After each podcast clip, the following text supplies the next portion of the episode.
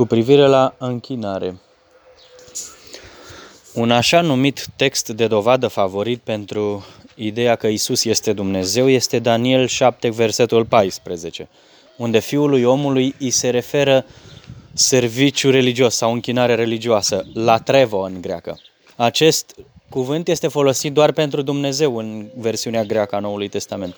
Prin urmare, ei zic, Isus e Dumnezeu, dar ceea ce ei nu vă spun și nu recunosc, în Vechiul Testament, cuvântul latreuō nu este exclusiv pentru Dumnezeu. De exemplu, cuvântul aramaic din Daniel șapte cu paisprezece, palac, tradus de textul grec al lui Aquila ca latreuō, este tradus și ca douleuō în textul grecesc al lui Theodotion. Asta pentru că se spune că textul lui Aquila latreuō este atât de corupt încât cei mai timpurii părinții ai bisericii au favorizat versiunea mai fiabilă a lui Theodotion. Până în prezent, criticii textuali și multe comentarii, dicționarele, susțin această viziune. Vedeți Weiss, un dicționar de biografie și literatură creștină, până la sfârșitul secolului al șaselea după Hristos, cu o relatare a principalelor secte și erezii.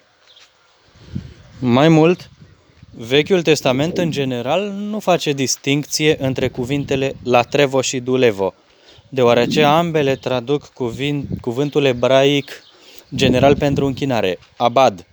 Acesta este motivul pentru care latreuō se, se afirma ocazional și pentru dușmanii lui Israel, Deuteronomul, așa, și folosit pentru serviciu în general în Leviticul douăzeci și trei cu șapte și opt.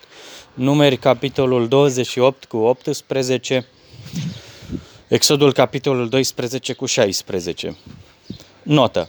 În Apocrifa pentru oameni din Eclus patru cu paisprezece, Iudita capitolul trei cu nouă. Prin urmare, utilizarea latreuō pentru Isus nu demonstrează că Isus este Dumnezeu.